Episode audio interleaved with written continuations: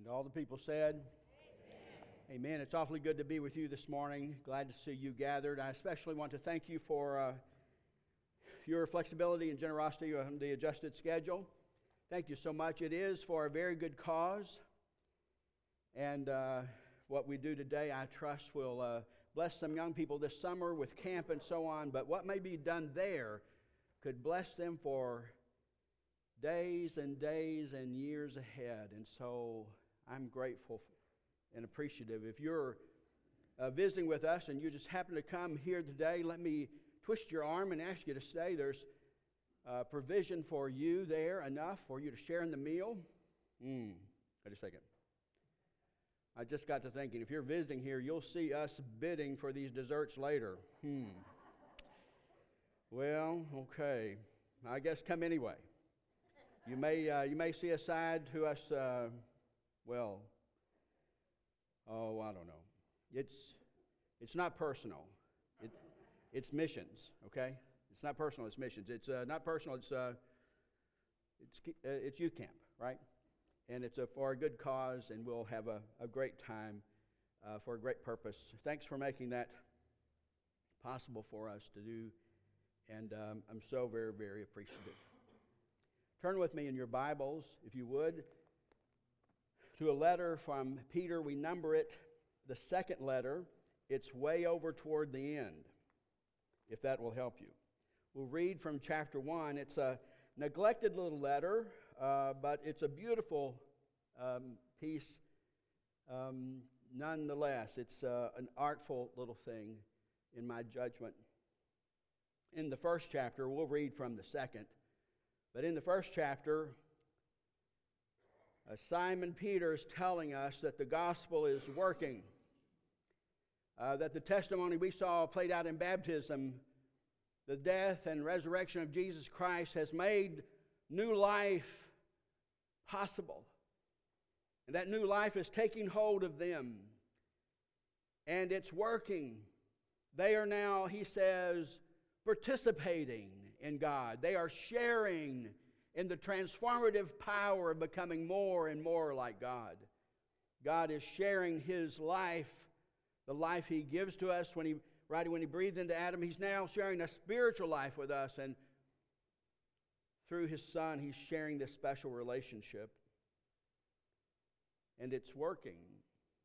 We are partakers, participators, it says here, sharers in this life of God. And then it seems to be working as well where, well, virtue is concerned. And when we respond in faith uh, to this life giving power, we are learning these virtues. And you can read that first chapter. It's a great exercise. One virtue leads to the, to the next, and one virtue, virtue leads to the next. And all together we come to a holiness and a goodness that God has called us to live out as we live out our confessions. But Simon is worried. You'll read the very last verses of this first chapter. I think he thinks his time of death is near, and he won't be there to coach them and help them. He's particularly worried because in his place he fears that false teachers will creep in. You can see that in the very next chapter, the first verses of chapter 2. And so he warns us, but also encourages us that we can trust the story of faith that we've heard in Jesus Christ. And I'd like to share that trust and that confidence in the eyewitness people that God called, uh, the Son, Jesus called to follow him. They saw what God was doing in and through him, and finally they saw God in his face. They discerned he was not just someone who spoke for God, but was in the very expression of God himself. They came to see who he was, that God has sent his Son to reveal himself and to reclaim the world that had gone wrong, a world that had lost touch and betrayed its creator. And so, this basic story witnessed by these eyewitnesses, is what, Paul, uh, what Peter builds upon this morning. Now, notice there's all sorts of ways to talk about God. I think the problem here is not probably not so much that there's not a God. That's kind of a modern thing. Not many people who've lived on this earth have ever felt that way. But there's all sorts of ways to sort of chip away at the Christian message. Can you suspicion that maybe life has not really begun with us, that He's not really victorious over death, and that He does not have the, the power to initiate the kingdom and to send us out on the mission in His name? Can you imagine that maybe there's something wrong there? Or maybe you can wonder if there's a problem with the idea of Him coming back to finish the work He's begun in this great victory. But naysayers and false teachers so often chip away at one piece or another piece of this story. But finally, what they're doing, though, is chipping away at Jesus himself, at who he is and who he claimed to be. And so Simon wants to anchor their faith, wants them to be strong. And if you would, begin there reading with me in verse 16. For we did not allow or follow cleverly devised myths or stories to be made up when we made known to you the power and coming of our Lord Jesus Christ. Now, I think Simon's probably already seen false witnesses doing that. The next century will see even more. It just seems that the people who weren't around Jesus but came to be sort of infatuated or interested with Jesus, cranked out story after story after story. Some of these are captured for us in history. But Simon is saying, We're not doing that. We're not in the story creation business. We didn't come to believe this sort of remarkable thing about God. I mentioned believing in God is common, but believing that God is for you and has acted for you by sending his son, that's different in the world really different. How would we come to such a remarkable, strange idea about God? And Simon says, you got to remember, it came to us this way in person. He came and revealed himself to us. And we were eyewitnesses. So, verse 17, I'm sorry, the end of that uh, verse. But we have been eyewitnesses, eyewitnesses even to his majesty. For he received honor and glory from God the Father when the voice was conveyed to him by the majestic glory, saying, This is my Son, my beloved, with whom I am well pleased. We heard ourselves this voice come from heaven while we were with him on the holy mountain. And this is for you Bible folks an echo back to one chapter out of Jesus' life the chapter about him being on the mountain and the glory of God descending on him.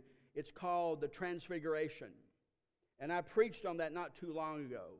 And I know all of you remember it perfectly well.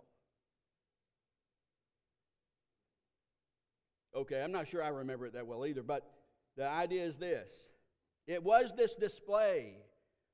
They had followed Jesus along the way, they'd seen his everyday life, they had walked with him, they were with him, they saw him eyes on eyes, they touched him, they walked the journey with him. For three and a half years, they were in Jesus' entourage. They had seen him, but occasionally they'd see him do something. And it was just spellbinding. They, they'd see him speak, and the storm would go quiet. They would see him touch someone and be made well. They would see him say things that just were beyond measure, and, and, and they just were amazed, and they, and they just knew that had to come from God Himself.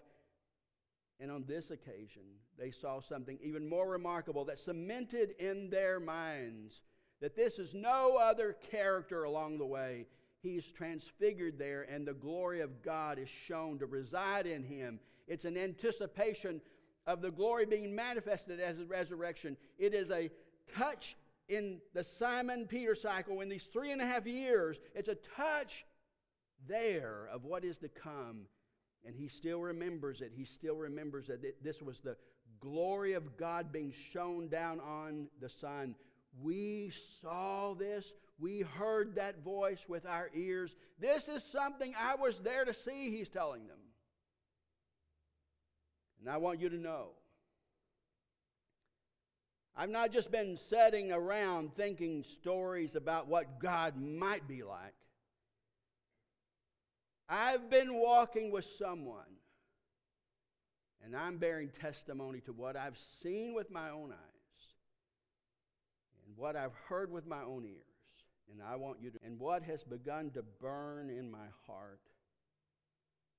And I want you to know what I'm telling you rest upon eyewitness testimony. It's a solid rock. We didn't dream this kind of God up. This God came to us and got in our face and displayed himself to us. And Simon is one of the chief witnesses.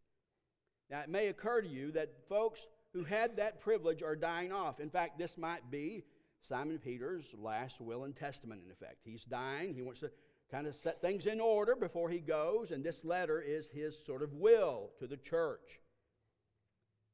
But those folks who had that touch are disappearing as people grow older, and the rest of us are second handers. We believe because we've heard the testimony that's been passed on to us.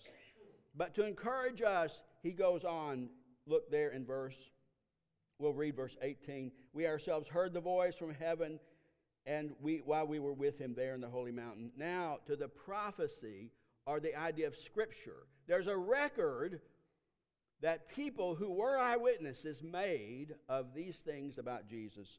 Verse 19. So we have the prophetic message more fully confirmed. You will do well. That's an understatement. You will do well to be attentive to this. This scripture, this prophecy, these deeds of God recorded in writing, you will do well to pay attention to this. Now, the New Testament, I think, is still being collected, maybe some of it being written. I think the bulk of it's probably finished by the time Simon note, writes this note but I would suggest to you it's still being formulated. But the church always had the Old Testament, never thought of themselves as being without the Bible. From the get go, they took that Bible and saw that it was an incomplete story without what they'd seen Jesus live out. This scripture you shouldn't overlook. It is like a lamp some of you remember your Bible school verses from uh, Bible school, right? A lamp unto your feet. It's a lamp. It's like an oil burning lamp in his technology days, but it's a lamp, and you hold that light up, and you can shine light into the darkest and murkiest of rooms. It's a lamp for shining in a dark place until one day the day dawns and the morning star will rise in our hearts. The language here is a little troubling, a little difficult to navigate, but I think the big picture is okay. The idea is this He is suggesting that this scripture, for now, is our guide. This scripture is sufficient to shine the light into the darkness. And the murkiest and the, uh, and the worst and the messiest places on life can be illuminated by this light. Don't overlook the value of this record, Scripture. It is very important, very important. It's light that shines in the darkness. But right now, when Jesus' kingdom has started, it's just inaugurated. That's what we have. It's sufficient, it's enough, but it's what we have. But we look forward to one day when that light will completely eclipse the darkness. When the Son of God returns in victory, this return of the Lord Jesus Christ will bring his kingdom to completion, and the bright morning star will come. And right now, we can already hold that in our hearts.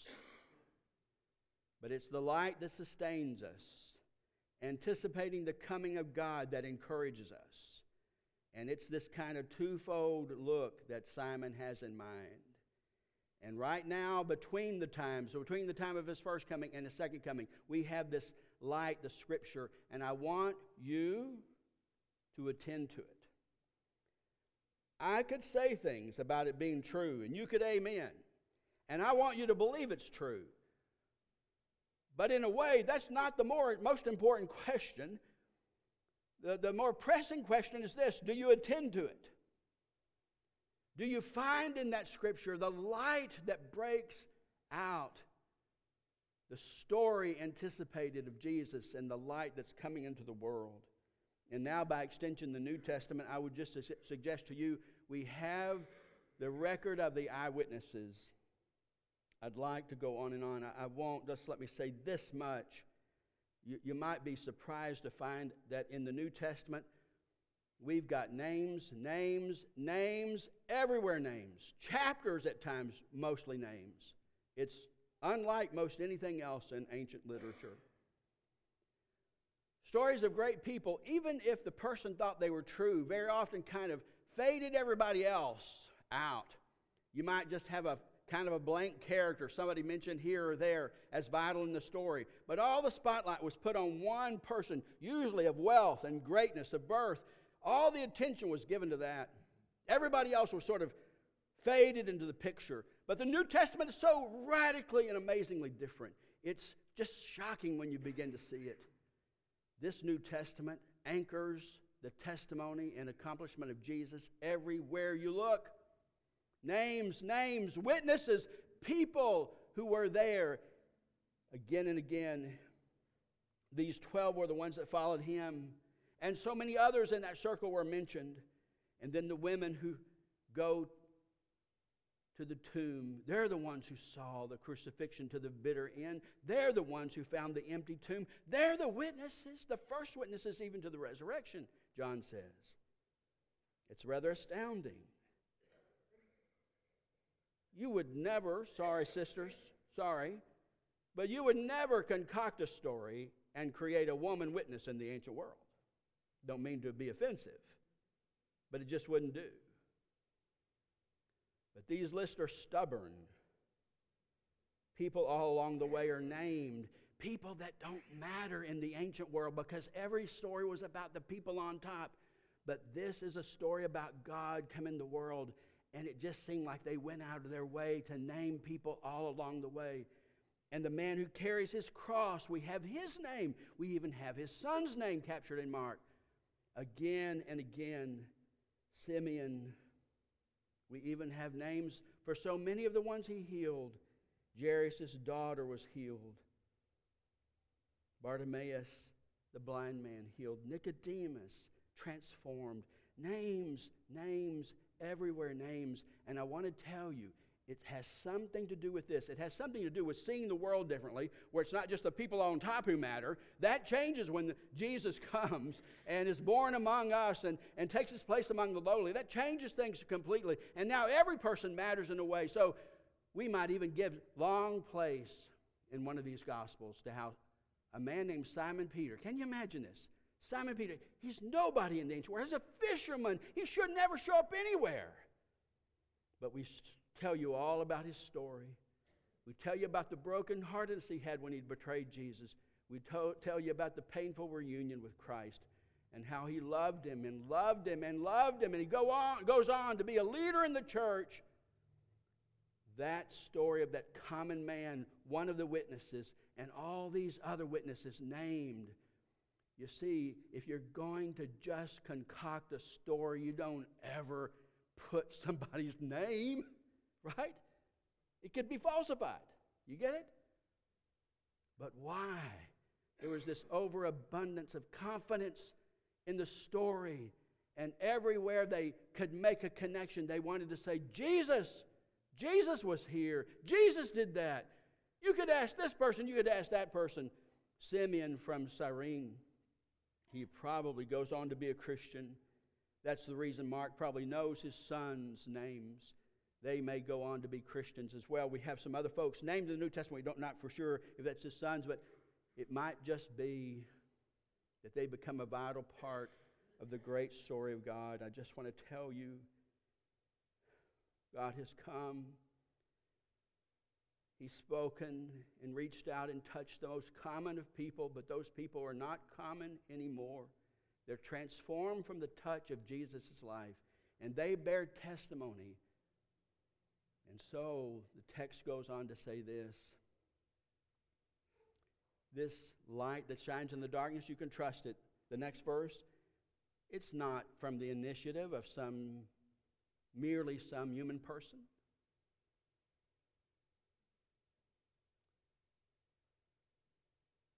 The next verse suggests this the idea of inspiration. Instead, these people who wrote our books, usually almost eyewitnesses, are connected to eyewitnesses. These people, they were carried along by the Spirit borne along. It could be like the Spirit's moving them to one place or the other. It could also, the word's also used as for a boat, like the boat's in the water, but what moves it? It's, it's the wind or the Spirit that blows it and moves it in the direction where it wants it to go. And the idea is this that these people that were recording these stories and giving us the record that we now collect and honor in the Bible, these testimonies, Simon is saying they're sure. They rest on this eyewitness testimony, and God is the underwriter of it. Now, this can get a little distracting. I won't hold you long. Just hold on. The church does not follow routine understandings of inspiration around its world and its own tradition. Some people think for a text to be inspired, you kind of have to knock the author out and put him into trance, and he has to work like a blind Xerox machine, just coding, right? As if, though, if he had anything to do with it, it would not be inspired. But that's not what the, the church has always said. The church has always said, no, God worked in and through people. So if you had the luxury of reading in the original, you could go to, over here to Mark who I think captures a lot of Simon Peter's eyewitness testimony. And it reads one way it has a very distinctive style, kind of brutal, crude, just street Greek, commerce Greek. You could go over to John and you have an utterly simple but wonderfully complete. His sentences are complete. He, it's just, it's a great place to read, to learn to read Greek. But it has one style. You get over to Luke and it's polished. I mean, sophisticated Greek by comparison, artistic. Now, what I'm trying to tell you is when I say that the Holy Spirit is behind these and, and that God is the author of this Bible, I'm not telling you that there's a Holy Spirit Greek and these people lost their mind and their input and their literary style and their place in history and so on. No, I'm telling you just the opposite. God worked in and through these people and that bears the mark of their circumstance, their style, their outlook, and everything about them. But God works in and through them, and the message still comes through. If we had a little more light outside, I can't command that, but you, you get the idea. If we had a little more light outside, uh, these windows would show, show up even more beautifully.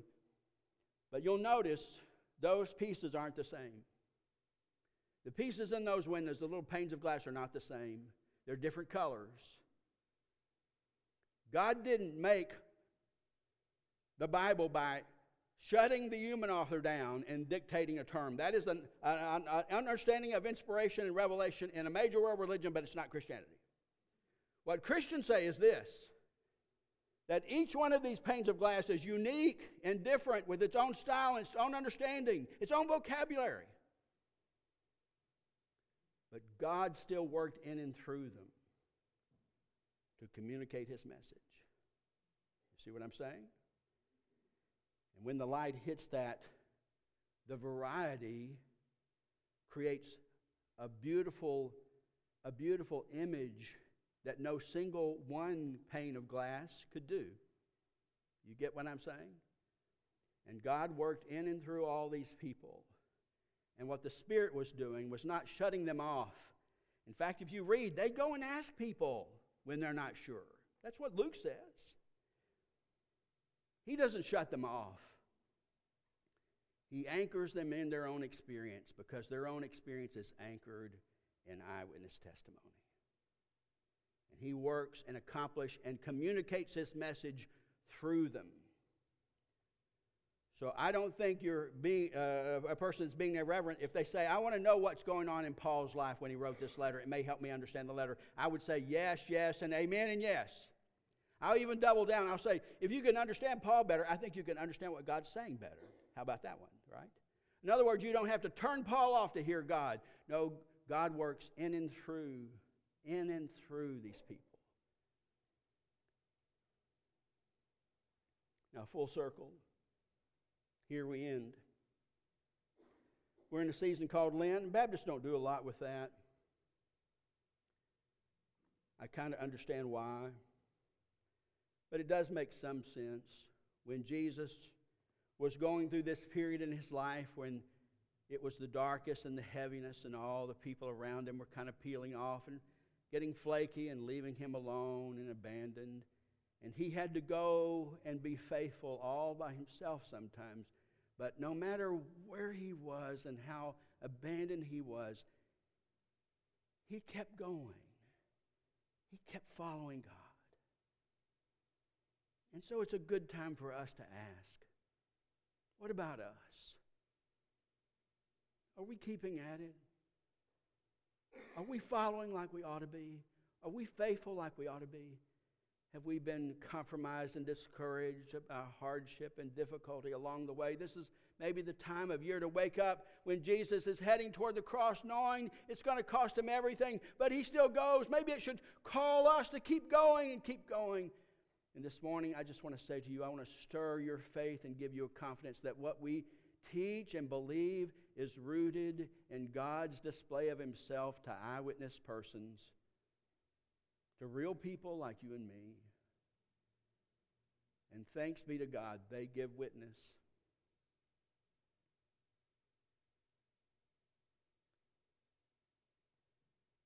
And you and me need to give witness in the way we live and in what we speak. We don't do Lent in a, in a big way, but you know, I heard a pretty good one this week. Somebody said, I gave up complaining for Lent. I was maybe complaining, and they started to complain. They kind of put their hand over their mouth. So, whoa, what? And I kind of wondered what was happening. I said I'd stop complaining for Lent, and I thought, wow, now that's something worth giving up for Lent, right? Maybe we need to renew our sense of what it means to be a disciple, redouble our efforts to be attuned to Him, and discover again maybe what has grown silent and that is the privilege to give our testimony. What Kylie did in baptism this morning was to give her testimony by acting out the story now to which her life is attached that Jesus was crucified her and was good and buried and is now risen from the dead and reigns and new life. He can share new life with you and me. So, what will it be? What kind of follower will we be? Will we be sort of arm's distance, admiring him but not really walking the walk? And how about the other? Can we find our can we find it in ourselves to talk the talk? Now you don't have to be the next preacher. Remember how each gospel writer was different? Each one of you is different.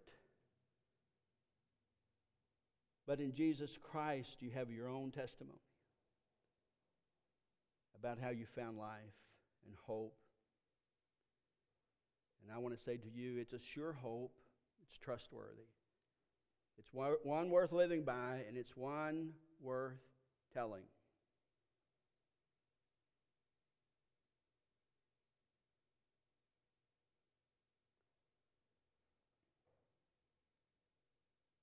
Grateful for Simon Peter, who stuck around through all of his failure and hardship to finally let the Lord get it right and move him along. And we're still telling about it. Let's pray.